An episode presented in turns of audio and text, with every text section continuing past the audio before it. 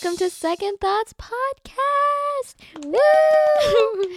We're finally here, guys, on our trailer episode. How do we sound, by the way? Can you guys even tell who's who? This is Pia speaking. And this is Paula. Can you tell a difference? Well, since they can't respond, let's just jump right into this.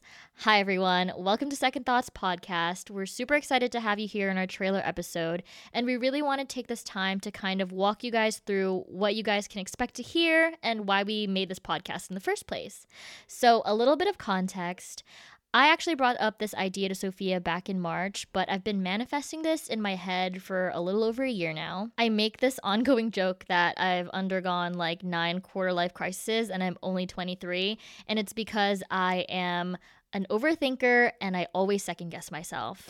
I mean, yeah, same. Uh, although Paul and I are very different on paper, our friends and family can vouch for that. Uh, you know, she works her nine to five New York lifestyle, and I make clothes in a basement and record myself on a daily basis.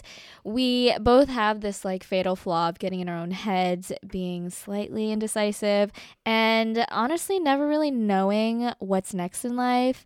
And that ladies and gentlemen, is how Second Thoughts was born. Yes. second Thoughts is actually a play on words. We've kind of combined the words, you know, second guessing and overthinking because we really wanted to focus in on how we evolve and change as people and how our experiences growing up and just life ultimately affects our thoughts, our opinions, and what's next. Being unsure is okay overthinking is okay. Overthinking is okay, guys. Let me tell you that much. Uh, I'm the queen of overthinking, and trust me, it's fine. We all get in our heads, and just as long as we know that it's just thoughts. Okay. Yeah. But, you know, we've got some amazing content coming your way that kind of focuses on the whys, the what ifs, and the what's next in life.